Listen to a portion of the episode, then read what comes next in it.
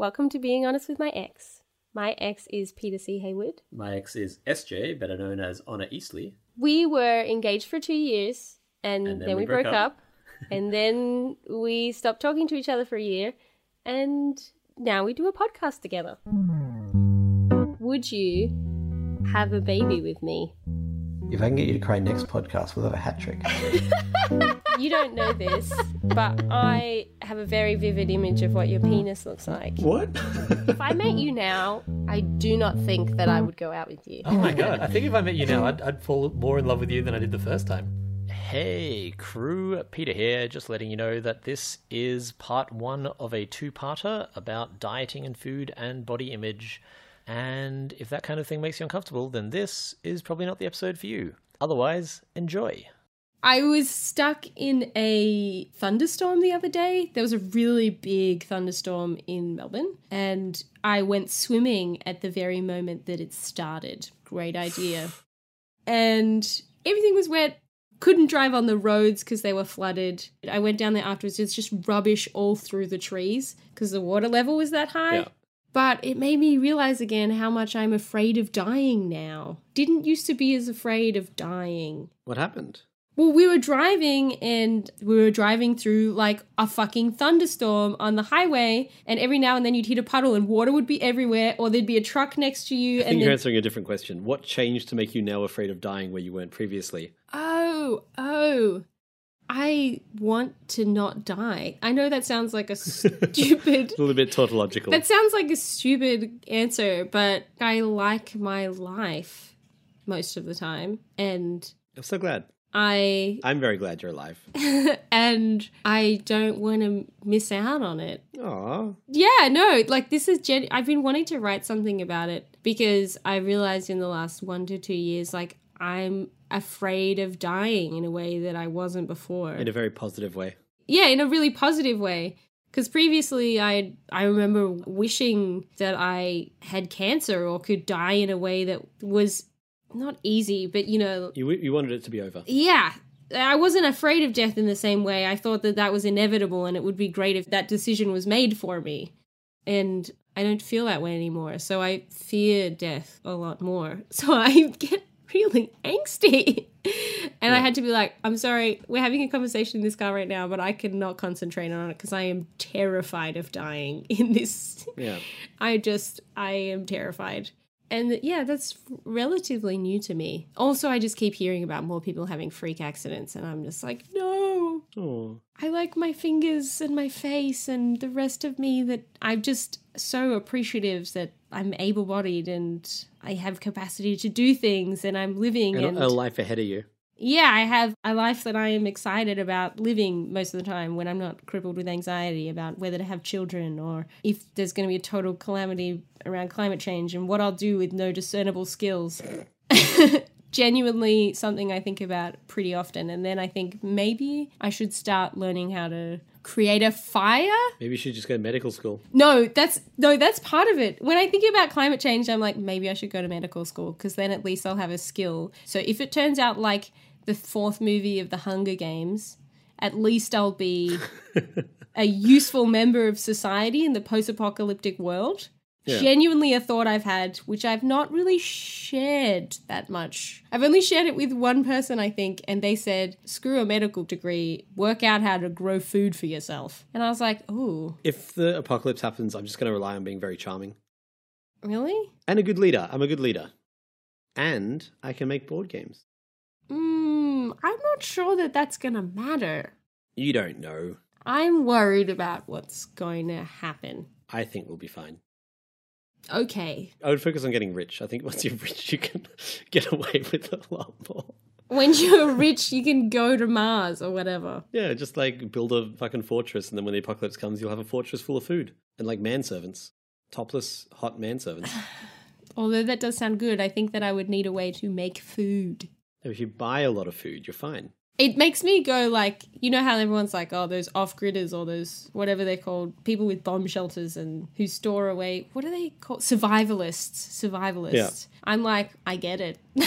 like, particularly when you like depending on what you consume. To a certain degree, right now, you're making a Second Amendment argument of like, of course people should be allowed to have guns. Oh, no, I don't. Think about it. Follow the train of thought down. Wait, and why should people have guns? Because if, if the world goes to shit, a gun is going to be really, really handy for survival. I mean, for hunting. Also for stopping like the people from coming in and, and taking you. Oh, sure. Yeah, but it's way more useful if just no one has guns. you know there's more guns in Australia than people? Where? Where are they hiding them? I have seen so many Uh, people and so few guns, like almost none. So I've actually been thinking a lot about a fear of dying lately because I think, as you know, I've always been terrified of death because I'm just such a fundamentally happy person. Like, I genuinely love basically every moment of my life.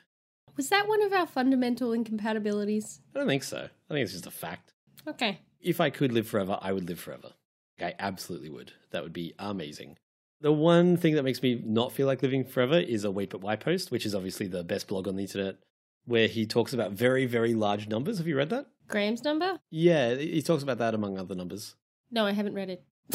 Uh, it's really good. He just basically talks about numbers so large that we can't conceive them and how we can start to get an understanding of it. And he's obviously a very, very talented writer, and he really like gets the idea of these numbers across in a really effective way because the largest numbers that we have a way of mathematically conveying could not be written if you wrote a hundred thousand digits on every atom in the universe. Jesus Christ, that's Yeah, they're numbers that are so large that if they existed in any physical form, they would immediately end the entire universe because of the sheer amount of matter that would have to exist for them to be in existence. And at the end of that, he talks about this and he's like, So when you think about the concept of infinity, compared to infinity, this number is a drop in the bucket. That is the one thing that makes me not want to live forever because that is such a insanely intimidating amount of time. Yeah, like what the Whoa, so much stuff could Yeah. Happen. And so uh, I might not want to live infinitely, but if I had a choice between like living infinitely and dying at 100, I'd probably choose living infinitely and just regret it for infinity. But one of the tricks to living as long as you can. Wait a wait a does that mean you can't even opt out? Like what if you could live forever but then like you chose not to? end at any point. Yeah. I would definitely choose that option, yes. Yeah, that sounds like a great option. It would just be very hard to decide to. Yeah. You'd be like, look, if in 100,000 billion years I still want to die, I'll do it then. Exactly. That's yeah. Despite that, I want to live for as long as I can. And one of the tricks to living for as long as you can is to be healthy. Oh. Yeah. Yeah, that fucking sucker. Yeah. So, like, one of the obvious examples of death is uh, cancer. If you get cancer, it can be fatal. And people who are physically healthy are much less likely to get cancer and much more likely to recover from it when they get it.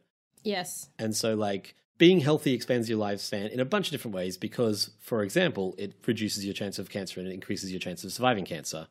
Yes. I was just sick for almost three weeks straight. Yes. Very unhealthy. And while I was sick, I went off my diet and did not move. I just lay in bed, and Lucy brought me biscuits and spaghetti and Chinese, and I just ate those and watched Infinite TV. Lucy is the fucking best. You are correct. Lucy is the fucking best. I used to be so annoying when you were sick. In fact, so annoying that I don't even want to talk about it. I'm not sure why I brought it up. and the thing about lying in a very stationary position, eating a lot of things that are bad for you, is that you put on weight. So I, today, for the first time that I can ever remember, weighed myself. How much do you weigh? How much do you think I weigh? 85 kilos. 83 kilos. Ah, I was like fucking close. and I think that's roughly the most I've ever weighed. I think once or twice I've been a little bit heavier than that, but I have a very particular frame as well. I only put on weight on my torso, On your belly. on my belly, and my boobs. And my dad's the same way, and my dad is quite large, and he has insanely skinny arms, like arms that are skinnier than mine, but from the side looks a little bit like a pregnant woman. And I don't say that to be like, oh, ha, ha. I mean, like, literally, that's a little bit what he looks like. That's the way that I put on weight in that same way. Are you are you laughing silently so that people listening to this don't think you're a bad person? Are you nodding so that I don't know why I'm I'm not sure why I'm laughing. something something about that description really We can just cut this whole bit. we could? no, I genuinely don't know why I laughed at that. The thing about putting on weight in the way that I do is that it is the worst possible way to put on weight because all of the fat is close to your heart, and fat getting into your heart is what causes death. Can I just say, I think I was laughing because I was just thinking about, like, you're just so shameless about how you talk about stuff. You say something like that, and I'm like, wow, I would not talk about my dad that way, even though he never would listen to this podcast. Also, my dad is so fucking fit. Holy shit. Yeah, he goes on like bike marathons. So we did these health tests where they you measure your blood pressure and your height, your weight, and blah blah blah blah blah blah. And everyone did them over Christmas except me and my sister because well, can't speak for my sister, but I was like, I don't want everyone to see, and everyone was watching, and I was like, go away. But Corin, who's super fit, got a 9.0 out of 10. My dad got 9.5. Wow, that's crazy. I mean, okay, it's given, it's like compared to other people of your gender and age. that's still impressive. But still, 9.5. Like, holy fucking shit. Dad. Yeah. So yeah, being overweight in the way that I am overweight, and I looked it up today, and I'm officially now overweight, which is really weird for me. I have this weird kind of dysmorphia where I don't understand how my body looks, Yeah. and I'm now officially overweight. And for 2017, I want to take a selfie every day because I I felt a little bit disconnected from a lot of my friends and family in Australia, and I feel like I didn't take as many photos in 2016 as I wanted to. So I'm trying to take a selfie every day, just of like who I'm with and what I'm doing and all the cool things in my life. Have you thought about doing the one second everyday thing? Yeah, it's not really interesting to me.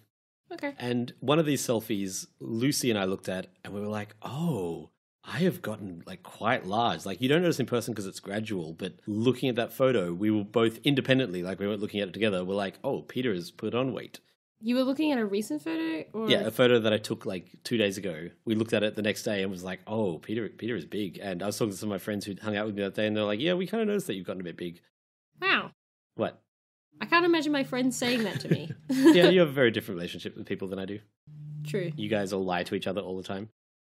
Mm, I don't think that that's true. and so I am dieting. okay. What does that noise mean? That's my response to the word dieting. What kind of diet are you doing? I'm doing keto, which is my favorite diet, but normally when I do keto, I do this really kind of ramshackle keto where I just eat a bunch of meat with fat on it and I lose weight. It's really good for that. So, keto, if you don't know, is a very, very, very low carb diet. Less than 20 grams of carbs a day. You get most of your energy from fat. And so it's a very meat heavy diet. And it's like a lot of eggs and, uh, and, fatty meats, basically. And I love it because I love fatty meats. Uh, my weakness is sweets. So, like biscuits and, or cookies if you're American, and chocolate and all that. Like, if that is around, I will just eat it literally like nonstop. I have no self control when it comes to sweets. Keto is really good because it just cuts sweet out as an option. And if it's not an option, I don't consider it. Like, I don't have that lack of self control because that's not even a possibility. Yeah, sure. You just narrow your food vision. Yeah, exactly. It's very myopic. Is that how that word works? No idea. My friend used myopic a bunch the other day, and I was like, that's such a smart word. I don't quite know what it means, but I'm going to start using it. Should we look up whether you're right? Yeah, let's do it.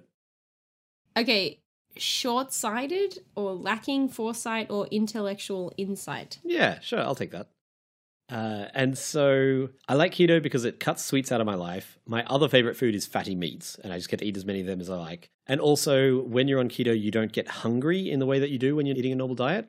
Why? Wait on, how is the hungry different? because hunger is quite often your blood sugar dropping and being like, give me food now. And you know, you can sometimes get a little bit faint or lightheaded when you haven't eaten.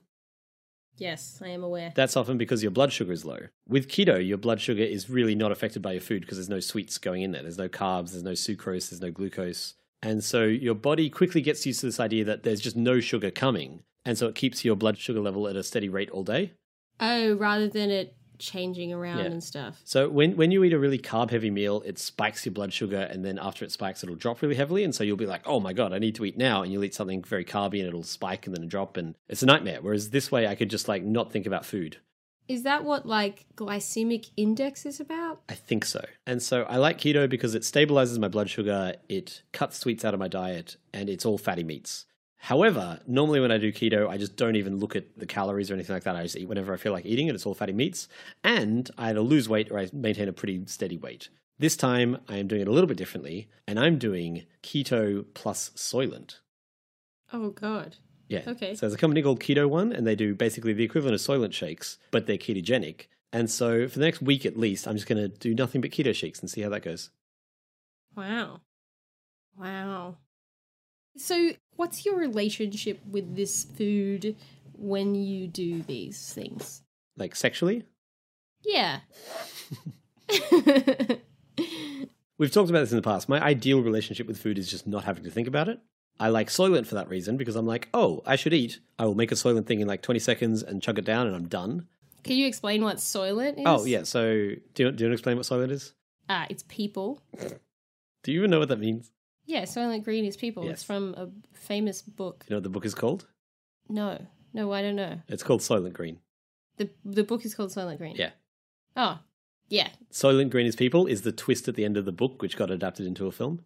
Yes, there we go. There we go. And so Soylent is quite a funny name for this product, which is It's like a meal replacement shake thing, yes, but it has all of the nutritional stuff that you need. Is that right? yeah. I actually followed it like way before it exploded. Someone sent me the blog post a few hours after it went up. If you go back to like this old blog where he first announced Soylent, I think I have like one of the first comments because I was so interested by the idea. Yeah. The idea is that he looked at the literal nutrients that your body needs to survive. Instead of getting them from a variety of food that you can't really control the proportions, let's work out exactly what you need. Literally take those things in their raw component form and put them together in something that you can consume. And that way you just don't have to think about food.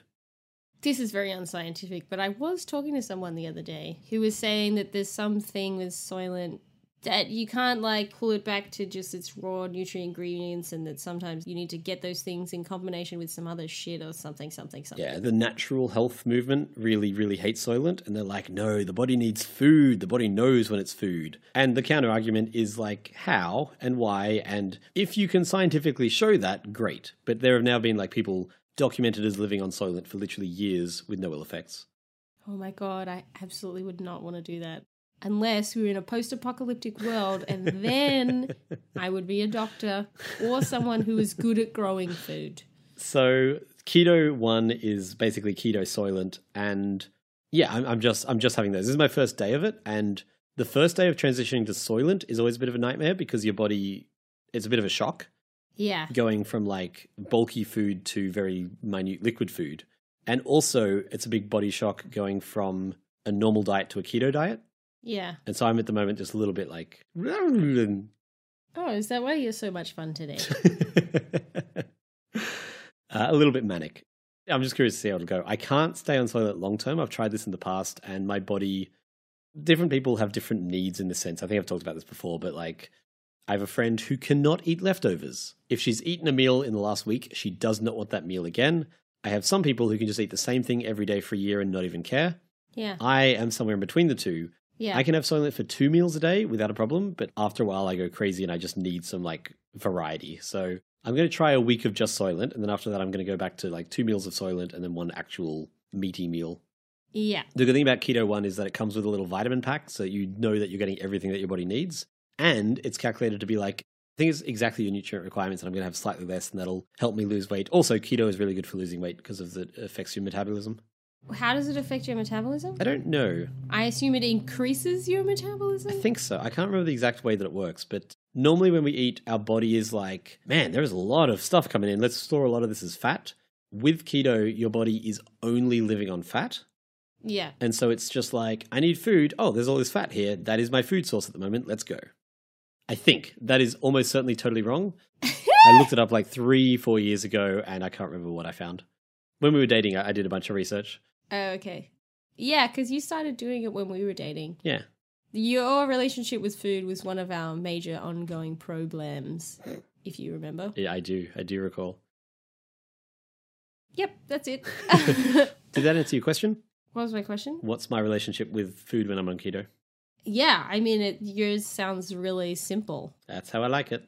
My, my plan is to lose all of this excess weight and then start going to the gym more and actually like build health Gain instead of just like removing unhealth.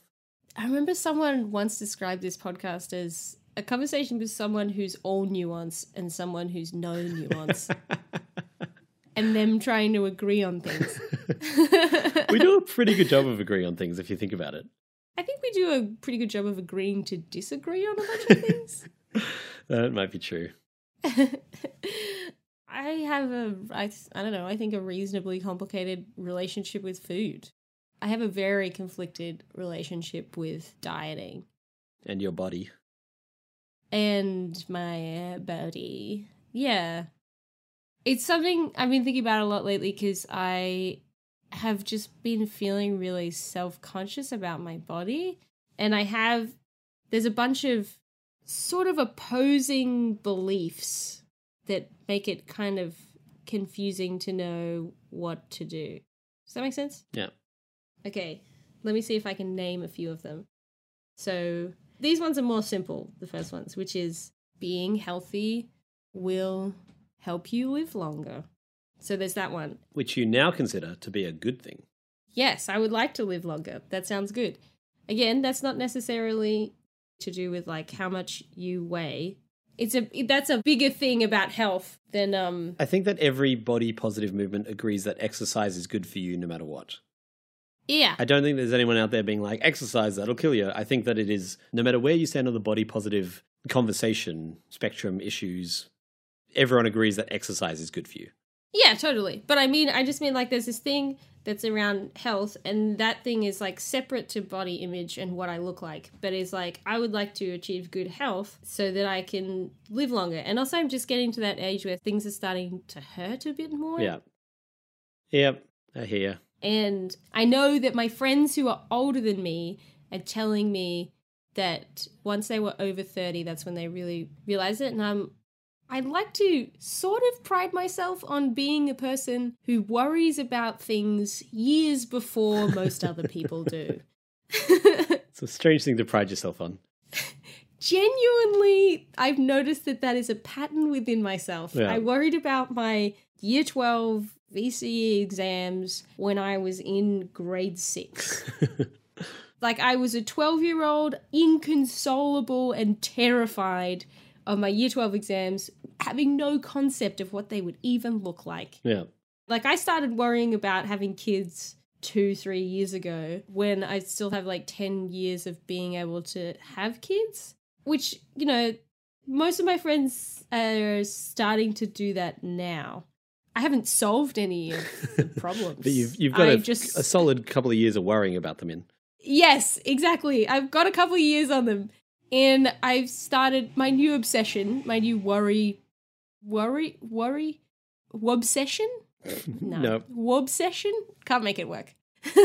my new worry obsession is my health. Uh, because I know that I'm getting a bit older and I would, I'd like to stay healthy because that would make my life more pleasant and I will live longer. Also, mental health in your 60s and 70s is most influenced by your physical health in your 20s and 30s.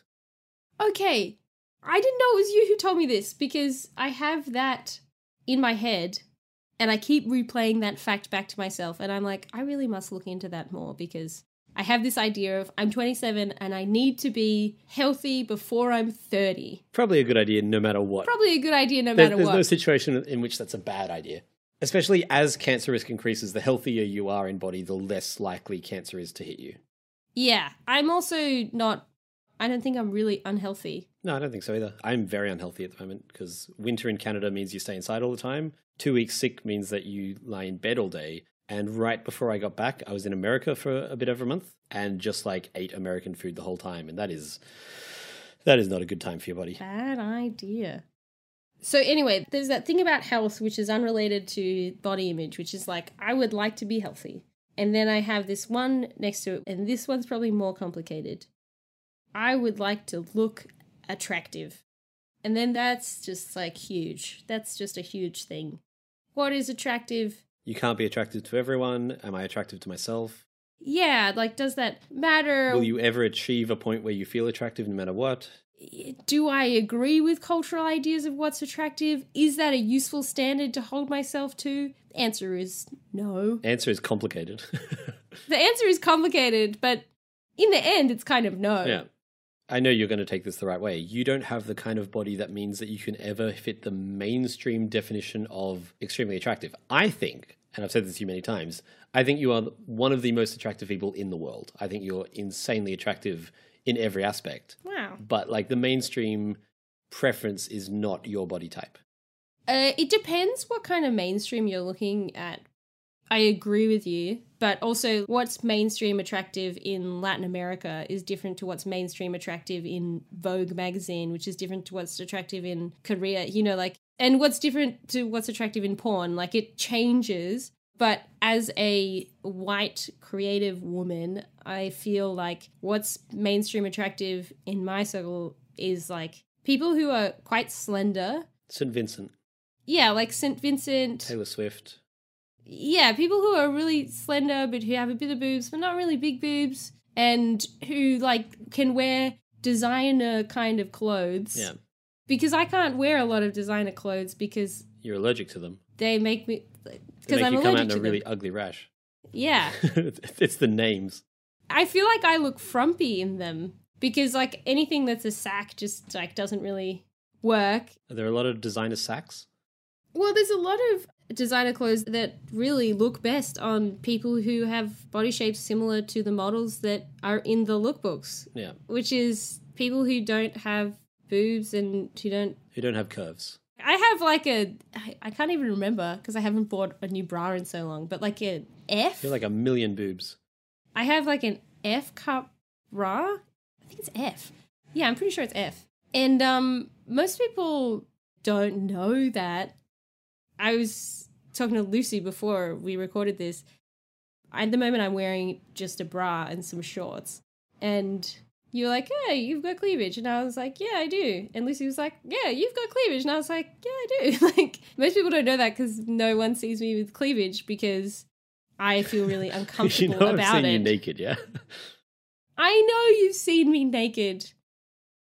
To kind of explain why I feel uncomfortable about that part of my body is like last time I went out really and had a lot of cleavage. I went to a Nicki Minaj concert. I wore a bra and a corset and a skirt and uh, shoes. And knickers. Thinking like it's a Nicki Minaj concert. This must have been in like 2000 and It's 2011 or two, no, it's 2012. yeah, 2012. Yeah.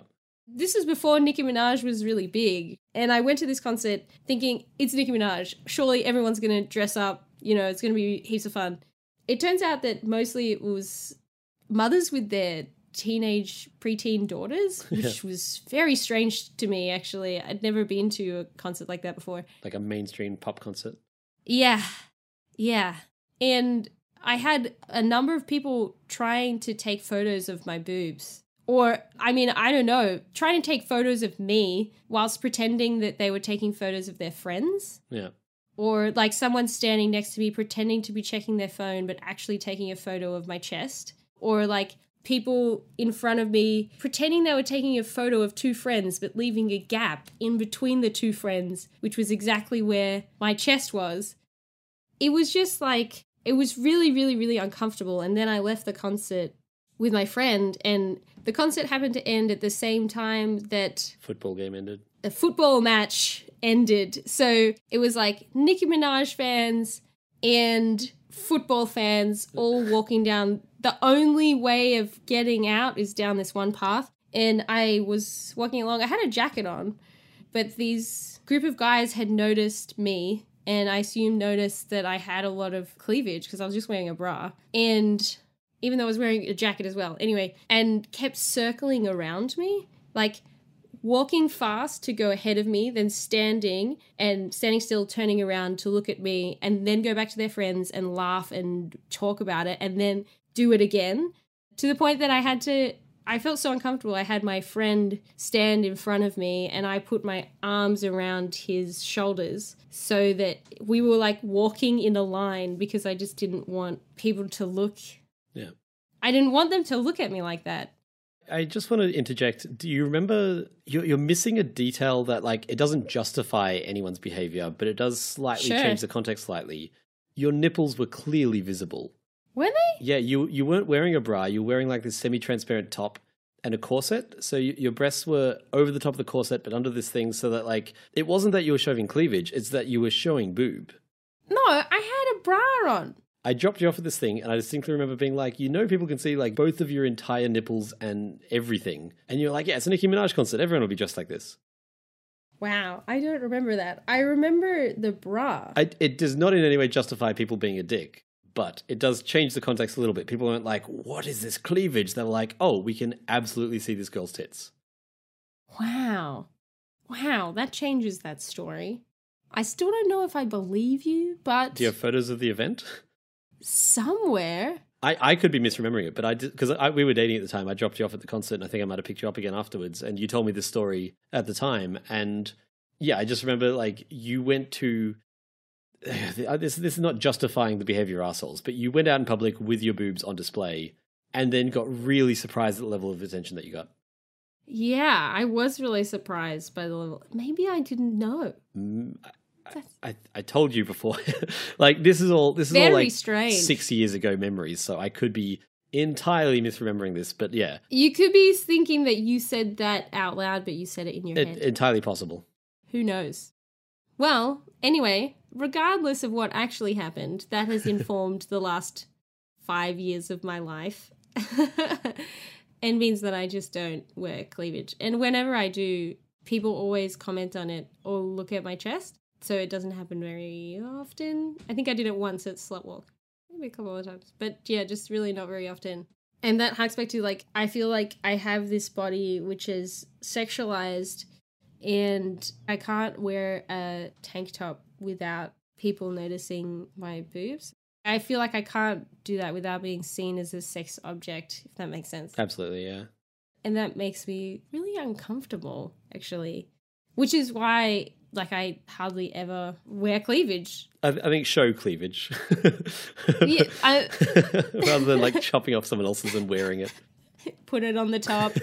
um, sometimes when I sleep with people and I take off my top, they're like, "Oh wow, you have wow, I didn't even know." And I was like, "Yeah, you get really good at like hiding it Yeah. in a way where mostly people don't notice." Little bonus for him. Mm, that's not what it's about.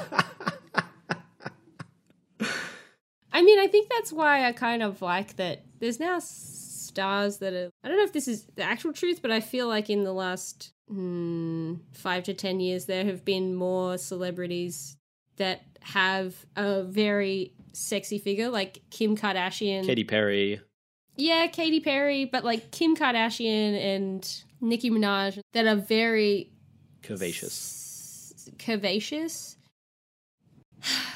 But I still think there's this interesting intersection between those different types of body types, race and class, Oh yeah, definitely. because the androgynous, very slender is often really associated with like white, rich women. Like, particularly if you think of Rachel Zoe, pretty sure I'm getting that name right, who was the person who styled like the Olsen twins and people like that years ago. And I don't know if I'm just more outside of the mainstream now, but there was a lot of very thin people.